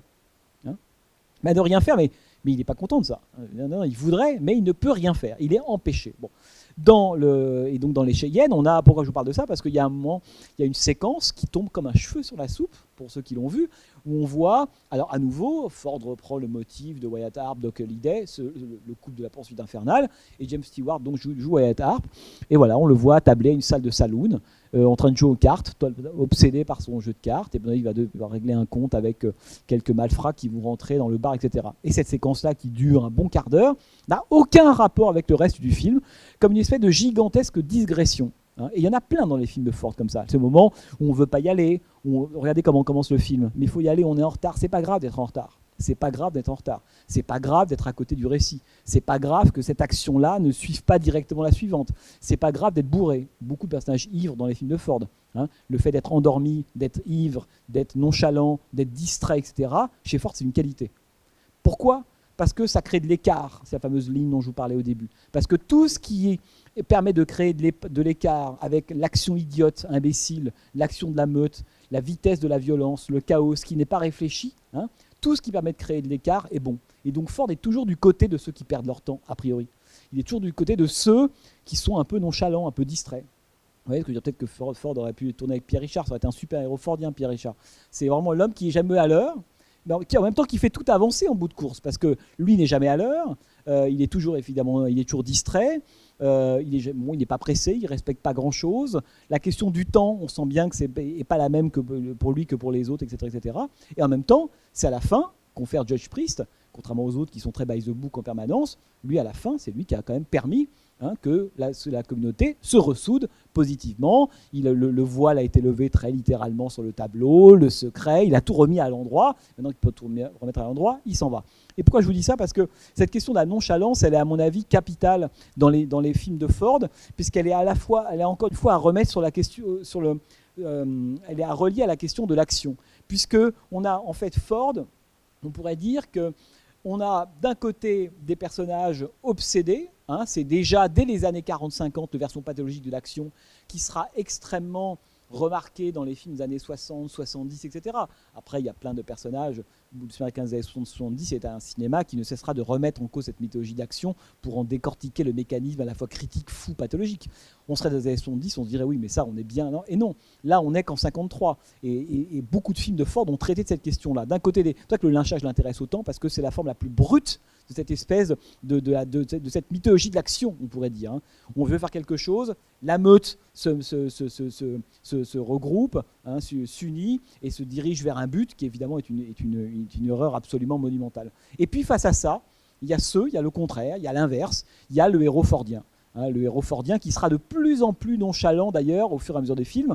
Le, le héros fordien, il sera soit de plus en plus nonchalant, soit de plus en plus obsédé en gros, il y aura, il y a, euh, c'est euh, le John Wayne d'un côté dans la, prisonnière du, désert, si vous voulez, ou la taverne de l'Irlandais. Vous voyez, vous avez gros, même John Wayne aussi. Vous avez les, deux pôles de ce que c'est que le héros fordien, mais à chaque fois de façon assez moderne par rapport à ce qu'est la question de l'action dans le cinéma américain, puisqu'il la prend toujours de biais. Hein. Et je pense que ce moment-là, on est en 53, lorsqu'il trace cette espèce de, de, ligne, si vous voulez, sur le sol, et cet écart qui va rejouer, auquel il va donner un sens biblique, on n'a même pas besoin d'en passer par là pour, pour le saisir à la, fin du film, lorsque à nouveau il, il, remime la chose, etc. Ce, ce moment-là, je pense que c'est un moment absolument clé à la fois du, cinéma de Ford, et si c'est un moment clé du cinéma de Ford, c'est un moment clé du cinéma américain, tout simplement. Et je pense que voilà, cette espèce de séquence-là de la prison, elle est absolument capitale, puisqu'elle permet encore une fois, à la fois de, traiter de pour Ford la complexité de la, de loi, de la décision, hein, l'humanité. C'est quoi le judge priest hein, Il a un peu juge, il est un peu prêtre. Par moments même, il intimide. On voit bien qu'il utilise plein de moyens différents. Hein, mais euh, l'idée, c'est qu'à aucun moment, il ne, il ne, croit lui être la loi. Parce que s'il croit ça, il devient le lyncheur. Les lyncheurs, eux, sont convaincus Hein, c'est comme ça qu'on doit faire. Donc ça, c'est absolument passionnant. Et de l'autre, on a un personnage qui est à côté évidemment de cette humanité, euh, de cette loi qui tente de rendre, mais à hauteur d'homme, on pourrait dire. Il y a évidemment la question de l'action hein, d'un personnage, d'où le fait que le récit est étrange, puisqu'il met du temps à se mettre en route, euh, que les intrigues se croisent bizarrement. en gros, l'intrigue d'un côté du grand-père, de la filiation, et de l'autre, la filiation qu'il faut remettre à l'endroit. Et l'autre, la question du racisme, ça se croise à certains moments et on met du temps à savoir en fait où va le film. Et moi j'aime beaucoup ça parce qu'on voit bien que ce qui a pu, être considéré comme un défaut à l'époque, cette idée que le film n'est pas tendu de façon hyper droite, comme tu vois, tendu comme un arc, on va d'un point A à un point B avec un but, euh, un développement extrêmement précis, structuré, rapide, etc. Là, pas du tout c'est un film qui est totalement en embardé en permanence hein, et qui nous demande à nous, en tant que spectateurs, de faire en permanence l'effort de soudure, de, enfin de suture. On dit, mais d'accord, mais alors ça part dans tous les sens, plein de récits, etc. Mais c'est quoi la colonne vertébrale du film? Et je pense que ça, c'est, un truc qui est typique du cinéma et qui sera d'ailleurs de, de, de, plus en plus. On peut dire typique du cinéma de Ford, c'est ton espèce de goût de l'écart. Et d'ailleurs, l'écart à tous les niveaux. Et on, le verra dans un mois ou un mois et demi quand on parlera de Liberty Valence, parce qu'il y a même des écarts de l'image et qu'il y a des moments, il faut, il faut mettre la caméra ou l'œil de la caméra à un autre endroit. Il faut qu'elle s'écarte de l'axe principal pour qu'on voit la vérité de la situation. Et je pense que ce que fera Ford à un niveau, au niveau de la mise en scène, si vous voulez, à un niveau formel en 62, il l'accomplit déjà depuis un bout de temps, mais là, euh, de façon géniale, dans Le brille pour tout le monde, cette idée qu'il faut faire un pas de côté.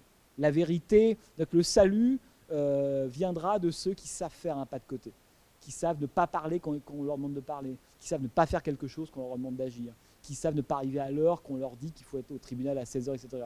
Et ça, c'est, je trouve ça extrêmement intéressant, et d'ailleurs extrêmement même encore utile aujourd'hui. Hein. vous voyez ce que je veux dire C'est la question de la vitesse, de la, rapidité, de la parole, de l'écart, du temps. Hein, vous voyez, c'est un, un, cinéma qui, euh, qui nous dit à un moment donné, bah, il faut juste prendre du temps.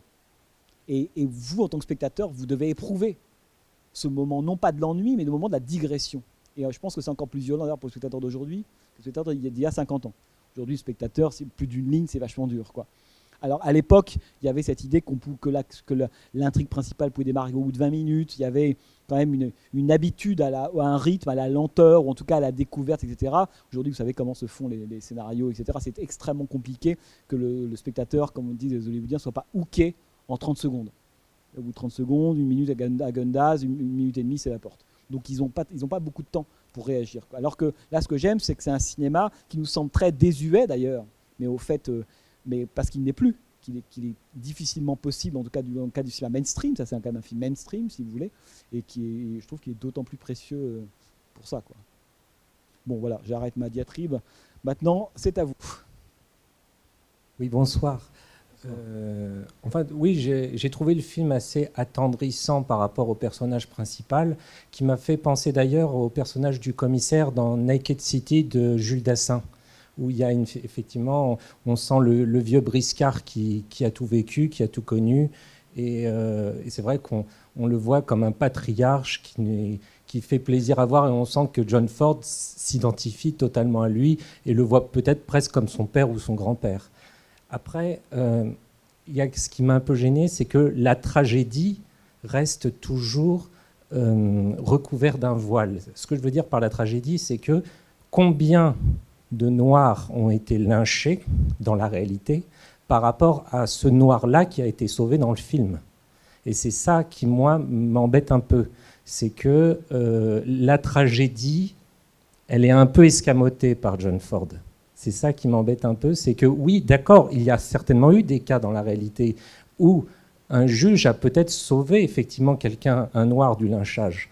Mais on se dit que, ouf, quand on regarde ce film, ouf, il a été sauvé, donc ça veut dire que dans la réalité, la plupart ont tous été sauvés. Ben non. Ah ouais. Ah, vous n'avez rien compris au film. Ah, ah bah, bah non, c'est, si vous voyez le film comme ça, c'est pas possible, pardon. Mais euh, non mais c'est Enfin, c'est pas parce que John Ford voulait, qu'est-ce qu'il voulait qu'il voulait qu'il vous montre une séquence d'images d'archives où on vous disait, vous savez, celui-là est sauvé, mais à côté de ça, il y en a 12 000 qui ont été tués, pas du tout. Moi, je pense que oh, le fait qu'il est sauvé ne cesse au contraire de, mettre l'accent sur le fait qu'il y en a un, c'est celui-là, il est chanceux, mais pour la plupart, ce n'est pas le cas. Lorsque les lyncheurs arrivent, regardez qu'est-ce que filme John Ford? Il filme pas les lyncheurs. Hein. Pendant une minute, il filme le visage effrayé des Noirs, etc. Ça, c'est important. cest au moment où la, foule arrive, je, comprends ce que vous dites, mais euh, il faut revoir le film. C'est comme dans le 12 hommes en colère de Sidney Lumet. il y a un jeune qui est sauvé in extremis par euh, Henri Fonda, mais combien ont été victimes d'erreurs judiciaires Mais qu'est-ce que ça veut dire?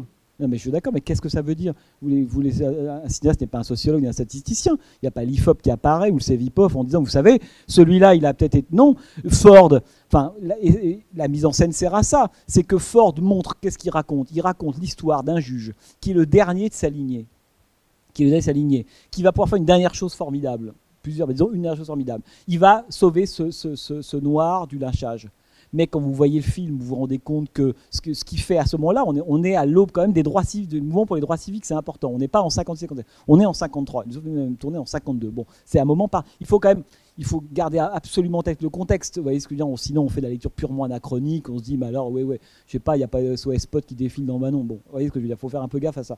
Mais quand même, que lorsque ce personnage, qui est le dernier de sa, de, on pourrait dire de sa hein, de cet acabit-là, parce que les Meidyu, il gagne pas là, mais le prochain coup c'est lui. C'est ce que nous dit à peu près John Ford. Le prochain coup c'est lui. Lui c'est la fin qu'on fait le dernier plan du film, etc., etc., Bon, ce que fait cet homme-là, on sait bien que c'est une goutte d'eau et, Ford le filme comme une goutte d'eau. C'est-à-dire que le moment où les lyncheurs, le fait que les lyncheurs ne puissent pas lyncher le noir dans le film, c'est un scandale parce qu'on sent bien que d'habitude ils le font. Euh, lorsque, la, foule arrive et que Ford filme les visages des Noirs des uns après les autres, si c'est pas l'effroi de l'histoire américaine à ce moment-là, vous voyez qu'il est en train de filmer Ford, c'est-à-dire qu'on est complètement du côté de cette horreur-là. Et pour le spectateur américain de l'époque, qui sait très très bien. D'ailleurs, pas besoin d'aller lui dire, vous savez, c'est pas ce noir-là vaut pour. Mais évidemment pas. Ce noir-là serait une sorte d'écran ou d'alibi qui nous ferait oublier ou croire qu'à côté ça se passe pas. Non, c'est tout le contraire. C'est le sauvetage de ce noir-là qui nous fait prendre conscience que dans la réalité, des milliers se sont fait lyncher à ce moment-là. Moi, je pense que là, vous voyez ce que je veux dire. Il faut, prendre le, voir le film et presque à l'envers. Enfin, vous prenez, vous n'avez pas de lunettes, mais vous allez voir Après, Alan Parker, dans son film avec Gene Hackman, euh, voilà, euh, lui va justement dans ce côté où il n'y a plus aucune pitié nulle part. Oui, oui. Non, mais le, problème, c'est que vous parlez d'un film, euh, Alan Parker 86, c'est que tout ça, on peut pas la question du, la, question du, qui a d'ailleurs une, des choses sur lesquelles on a beaucoup attaqué hein, et on l'attaque pas pour ça sur, votre argument. On l'attaque sur le fait par exemple qu'on trouve que l'acteur euh, euh Stephen Feshkit qui joue le rôle de, Jeff par exemple est un type un peu soumis etc mais bon après il faut regarder le film. Regarder l'importance qu'a ce personnage dans le film la façon dont il influe, il, il influe subtilement sur le personnage. On est en 53 on n'est pas en 69 à Woodstock. C'est-à-dire qu'il faut se dire aussi ce que peut faire Ford et sachant aussi que Ford, il y a 2-3 années auparavant, a par exemple refusé de tourner Pinky. Je ne sais pas si vous avez vu ce film, L'héritage de HR, bon, qui est un film sur, soi-disant, hein, qui se voulait un film réconciliateur entre le Nord et le Sud, dans lequel l'actrice noire était jouée par une blanche. Et Ford a dit, écoutez, non, l'actrice noire jouée par un personnage noir, et finalement, ou trois semaines, Ford a quitté le tournage, et qui est-ce qui a fait le film? C'est Elia Kazan. Pauvre, pauvre Elia Kazan. Voyez? Le, le, rapport, on, enfin, que si vous dites ça, on a presque le sentiment que Ford ferait un film comme une sorte d'entreprise de pas de maquillage, mais presque de désinformation. C'est aberrant d'entendre un truc pareil. Quoi. Vous voyez ce que je veux dire? Il est tard, je veux bien que vous disiez des trucs pareils, mais là, quand même, il y a des limites. Quoi. Si vous regardez le film, je vous assure que c'est tout le contraire. La fin, qui est-ce qui a la fin? Qui est-ce qui a le dernier, le dernier mot de la, fanfare qui arrive par la gauche, qui est l'endroit d'honneur des fanfares? Ce sont les Noirs qui viennent chanter. Qui les accueille au banc de l'église? Ce sont les Noirs qui viennent chanter. On voit bien que à la fois le film est totalement de son temps, la ségrégation existe. Vous m'auriez dit par exemple, on est en 53 et, puis on a l'impression que les noirs et les blancs sont sur le même niveau. Là, là oui, ça aurait été un problème parce qu'effectivement, en 53, c'est pas ça du tout et le film a beau se passer en 1905, la situation n'est pas très différente comme 1953, à deux trois exceptions près, c'est à peu près la même chose. Et Ford montre aussi cette réalité-là.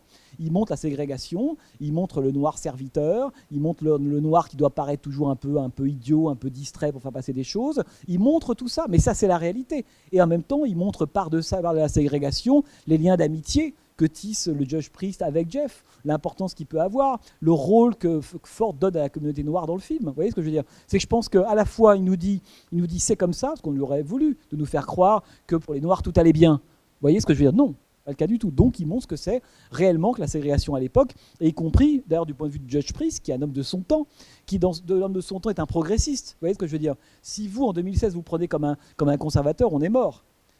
Ah, bon. Non, en 53, ce type-là est un progressiste. Là, il faut revoir tout le film. C'est un pur progressiste.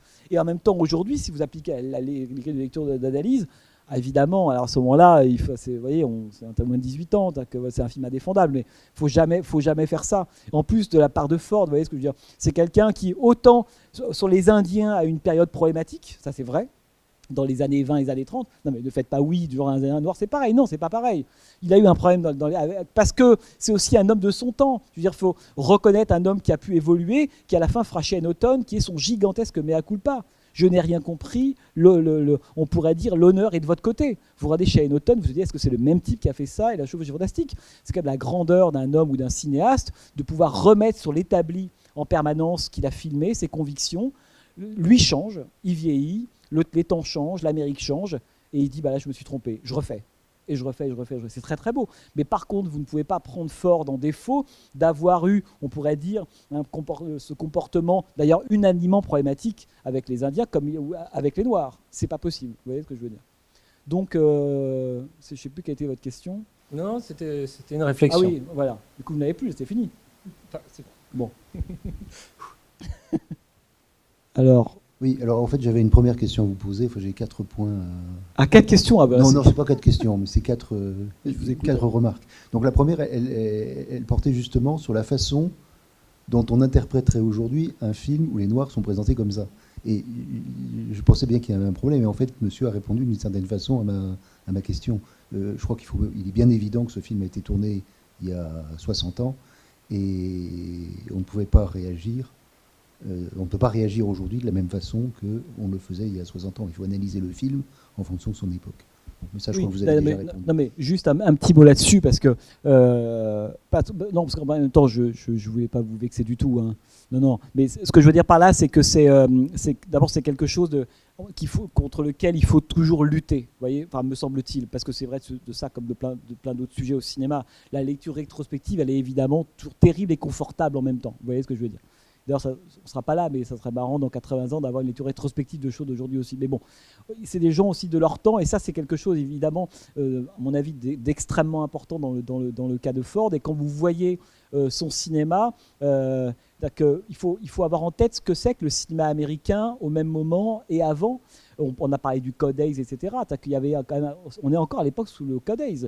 Pas de liaison interraciale. On ne doit pas suggérer même le fait qu'entre un blanc et noir, quelque chose ait pu avoir lieu.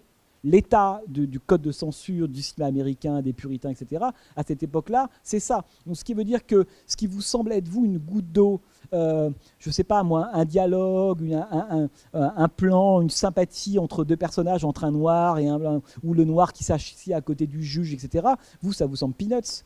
Et pourtant, c'est énorme à l'époque d'arriver à faire passer des choses comme ça. Nous, on ne s'en rend pas compte parce qu'on a une vision, vous voyez, on se dit, oui, bon, évidemment, que avec notre œil d'aujourd'hui, ça n'a plus aucun sens d'avoir ce type d'approche-là. Mais il faut se rendre compte combien, à l'époque, des choses qui nous semblent microscopiques, des détails dans le plan, une façon de filmer, les noirs à la fin, je pourrais vous citer mille exemples comme ça, sont à chaque fois des coups de force de Ford, hein, contre à la fois le studio, contre son producteur qui comprenait rien au film, et même contre le code de censure, qui à l'époque, que certains avaient peur, comme toujours avec les noirs, s'est dit il va y avoir encore des problèmes, et Ford avait envoyé une, note au comité de censure en disant Mais ce sera fait avec l'élégance naturelle des films de John Ford tout était dit.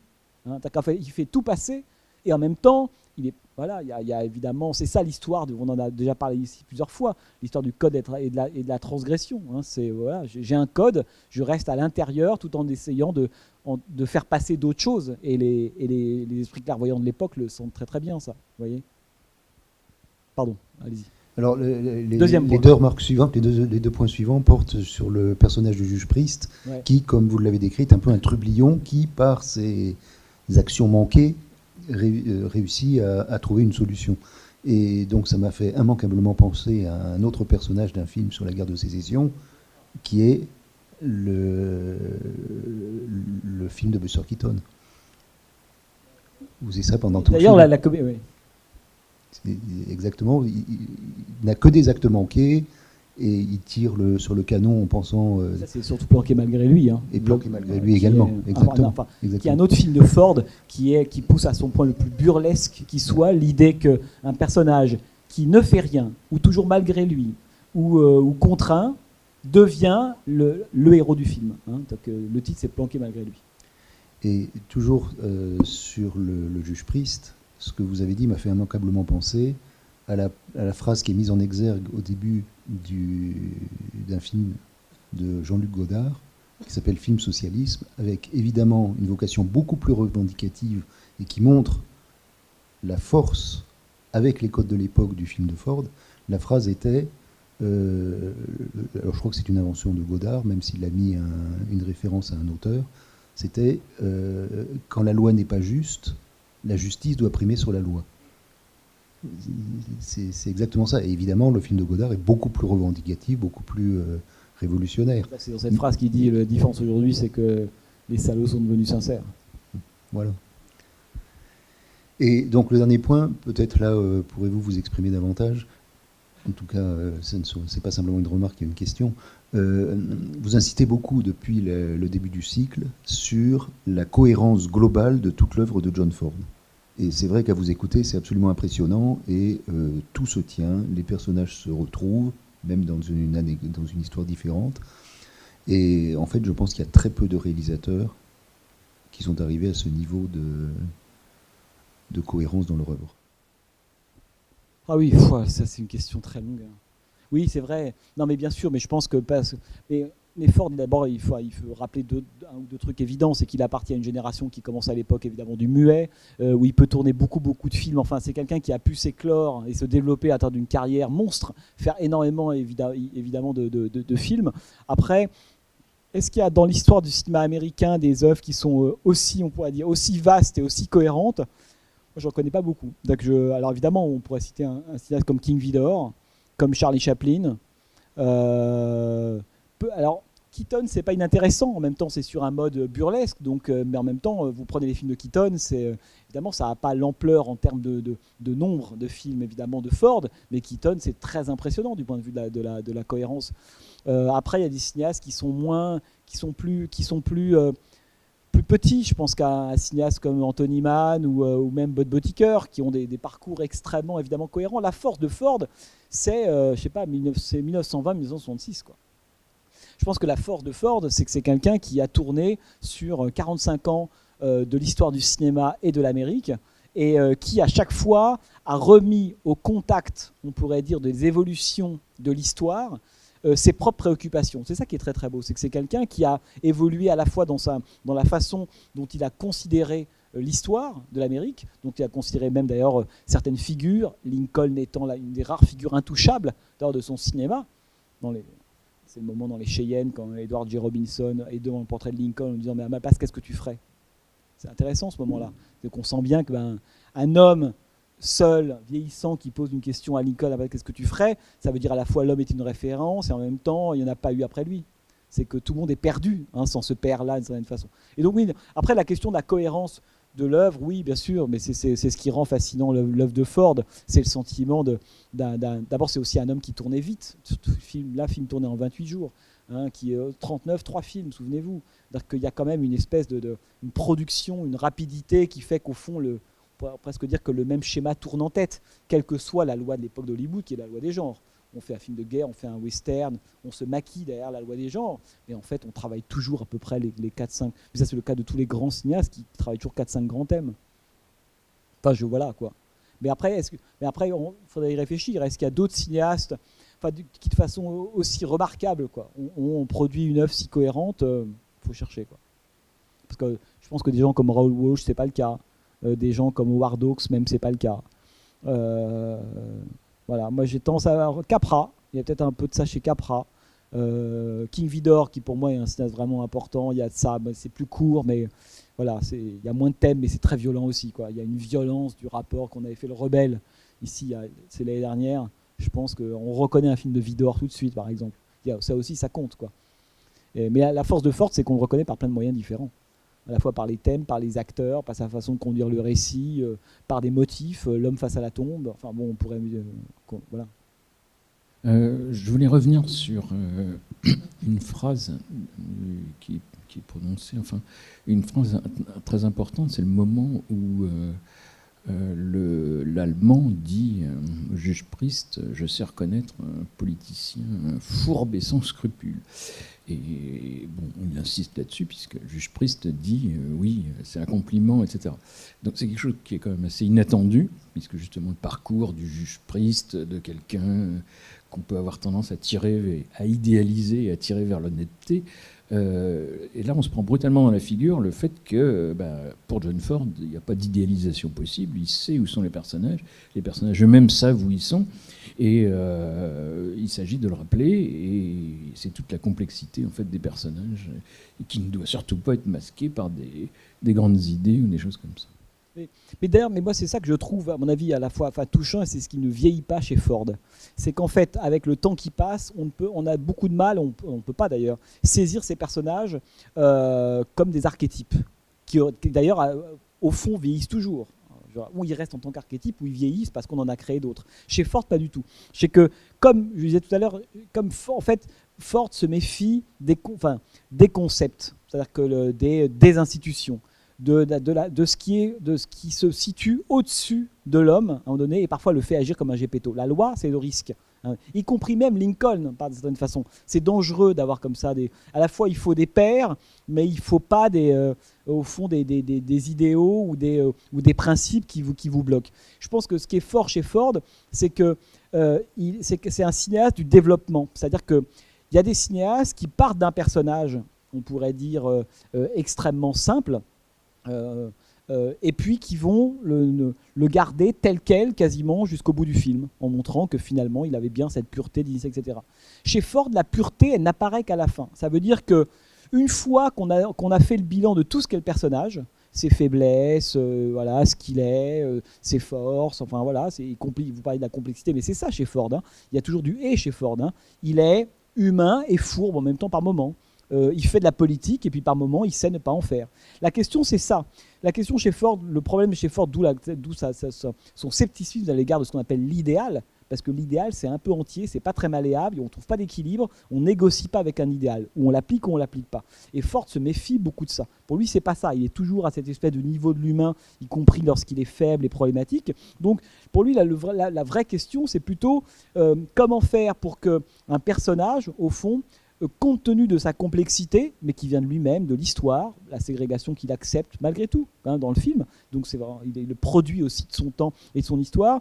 Comment faire qu'à la fin, il y ait- quand même, encore une fois, un équilibre, une décision qui soit rendue et qui n'affecte pas trop la communauté, on pourrait dire, et son, et son intégrité et son éthique. C'est ça quand même le truc. C'est pour ça qu'à la fin, euh, parce que il y a quand même une chose que je voulais dire en vous écoutant, c'est que la, il y a parlez d'une cette phrase importante évidemment de l'allemand, puis il y en a une autre qui est évidemment celle du Judge Priest lorsqu'il interrompt le combat au fouet entre les deux personnages et le jeune qui vient d'arriver d'ailleurs, qui est un peu le qui est un peu le naïf de la bande, qui lui aveuglé par l'amour, il est aveuglé, tant que lui cette question des secrets de la communauté de famille, il n'en sait rien et il tombe un peu des lorsque l'autre lui apprend que c'est vrai.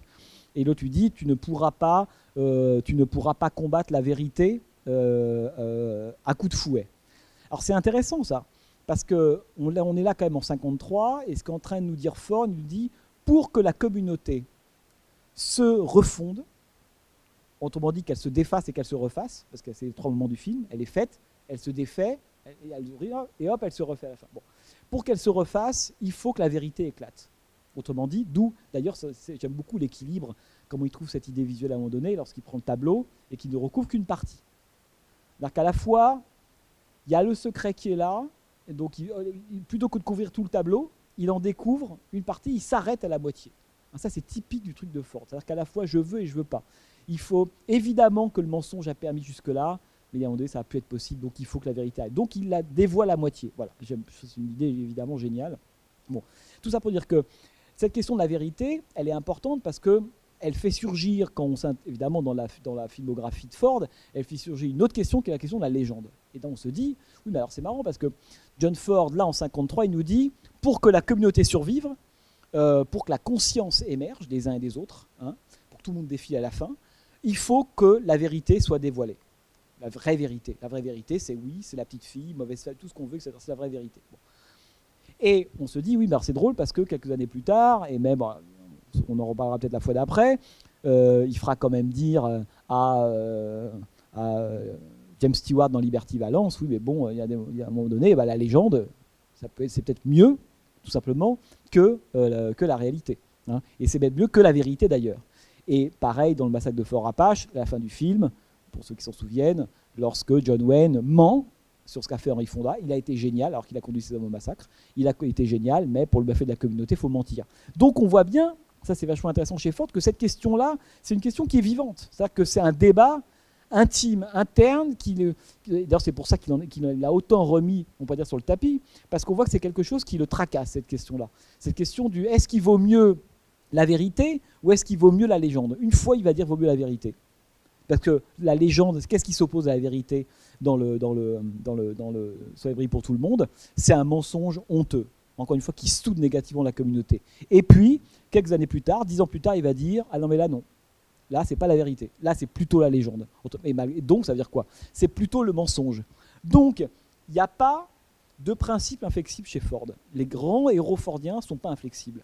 en fonction de la situation, en fonction de la communauté, en fonction du moment, en fonction de l'histoire, un coup c'est la vérité qui est mieux, un coup c'est le mensonge qui est mieux. Alors qu'un idéaliste vous dirait c'est toujours la vérité qui est mieux. L'idéaliste chez Ford, généralement, il est idéaliste au début, à la fin, il apprend à ne plus l'être.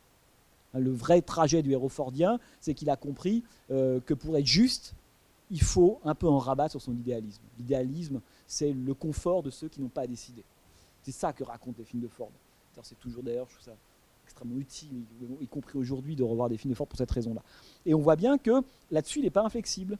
Cette question des deux versions, euh, du secret, du mensonge, de l'histoire que se raconte une, société, etc. C'est des choses qui intéressent Ford, qui l'intéressent beaucoup, parce qu'en plus, évidemment, on sait bien qu'on est en train de sortir du macartisme. Quelle est l'histoire que va se raconter l'Amérique du macartisme dans 4, 5, 6 ans ou 10 ans plus tard? Comment ça va se raconter ça? Parce que c'est une histoire extrêmement sombre. il y a plein d'acteurs que lui-même fera tourner qui ont collaboré au macartisme, des gens comme Ward Bond, comme euh, Edward G. Robinson il y a plein de gens comme ça, qui on, comprend comme des grands acteurs humanistes, qui l'ont été, mais c'était complexe. Hein, et, euh, et, on voit bien que cette question de, en 53 de la vérité et du mensonge, il y a la guerre de sécession, qui est toujours là bien sûr, mais l'histoire commence à se remettre à l'endroit. Mais on sent que c'est la question du macartisme qui commence à arriver. Ça sera quoi le, mythe et légende euh, du, du, macartisme dans 10 ans? Est-ce qu'il faudra qu'on taise ce que l'horreur de la chasse aux sorcières hein, pour que l'Amérique continue? Ou est-ce qu'à un moment donné, il faudra le dire et le purger? Et on voit bien, d'ailleurs, à mon avis, je pense que c'est extrêmement clair, quand ce que raconte Ford, cette espèce de coup de force qui est vraiment. Parce que si on regarde le film à l'aune du macartisme, le film prend une autre signification complètement. Et Ford statue complètement. Il dit on ne pourra pas euh, laisser longtemps sous le tapis hein, ce secret honteux de ce qu'ont fait euh, à la fois McCarthy, euh, Nixon, le gouvernement américain contre les pseudo-communistes. D'ailleurs, vous avez vu au début, lorsque le, le, jeune noir arrive, dit qu'est-ce qu'il accuse? Bah, Ce sont ses chiens. Bah, ces chiens, c'est entre parenthèses, c'est les agents des activités anti-américaines. À l'époque, tout le monde sait très très bien, ce sont ces trois chiens en train de regarder étrangement la ligne qu'est en train de tracer Robinson, euh, Winiger, Josh Priest. Ce sont évidemment les agents du macartisme. Hein, c'est, et c'est ce que dit à ce moment-là Josh Priest. Tu sais, il ne faut pas toujours se fier à ces chiens, ce sont des chiens fous. Hein alors, n'oubliez pas qu'à l'époque, on est en plein moment des auditions des procès où on posait aux gens la question est-ce que vous êtes communiste Est-ce que vous l'avez été Est-ce que vous avez des sympathies Est-ce que vous hébergez etc., etc. Il y avait, la suspicion devenait preuve. pour ceux qui ont écouté un peu, vous avez parfois sur YouTube, vous allez écouter les auditions de, la, commission des activités anti-américaines dans les années 50, c'est absolument vertigineux. Ce sont des parodies, des moqueries, hein, ce, que, dit à mon donné Josh Free d'ailleurs, des procès. Et je pense que le film ça je n'ai pas parlé, mais raconte aussi évidemment beaucoup ça, et on sent qu'il s'interroge déjà sur qu'est-ce qu'on va faire de cette histoire-là, qu'est-ce qu'on va en faire. Je dis, il y a un assassinat dans le film. Mais développez, je vous, écoute. Ben, le fouillard est tué par euh, la justice. Oui, en même temps, vous avez eu cette phrase. cette phrase est extraordinaire, la phrase du, du Judge Priest, qui est quand même, qui peut être assez choquant. Il dit, ça nous évitera un procès. Vous voyez ce que je veux dire? Donc, il y a tout ce que je vous dis, et là vous pourriez dire, attendez, le type est quand même, c'est quand même Clint Eastwood avant la lettre. Vous voyez, c'est Dirty Harry, quoi. Bah oui. Il y a aussi, non mais, c'est ça qui évidemment est intéressant, parce que l'homme, là, vu ce qu'il sait du personnage, qu'il en a vu ou autre, je veux dire, la question de la culpabilité en fait, pour le coup, du, personnage. Parce que, ce qui est intéressant avec Ford, c'est qu'il y a. Euh, y a quand même des personnages négatifs dans ces films. Vous voyez ce que je veux dire? Tout le monde, il y, a, des personnages négatifs. Et lui est sans doute le vrai. Alors il y a un peu le, politicien bien sûr. Le vrai personnage négatif évidemment du film, c'est lui, hein, celui dont au fond qui, qui que la communauté expulse en le tuant. Hein, D'ailleurs, c'est le, muet qui va qui est la justice muette, qui va le tuer, etc. Et donc là, le, moment de la, réflexion du Josh Priest, elle est passionnante parce qu'elle semble aller complètement contre ce qu'il est d'habitude. En même temps, c'est sa complexité. C'est qu'il, oui, lui est coupable. Lui, l'homme, à ce moment-là, Judge Priest, euh, en son âme et conscience, dit ok, ce type est coupable. Vous voyez ce que je veux dire? C'est ça que je trouve euh, très, enfin pas ambigu, mais qui fait que la question du principe, de la loi, des, voilà, de l'idéal, hein, de, des textes, etc., à chaque fois, on pourrait dire, est, euh, est, remise au contact d'une nouvelle situation. C'est ça les, obstacles dont je vous parlais au début. Hein. Bon, mes chers amis, je vous souhaite une très bonne soirée. Et donc, je vous dis rendez-vous. Euh, alors, je crois que c'est mercredi prochain. Ah, voilà. Euh, donc hardcore de Paul Schrader, là on n'a plus rien à voir, 70s, porno, George C. Scott. Là vraiment on est très très loin, mais on sera aussi très proche de Ford. donc à mercredi pour ceux qui ont le courage. Bonne soirée.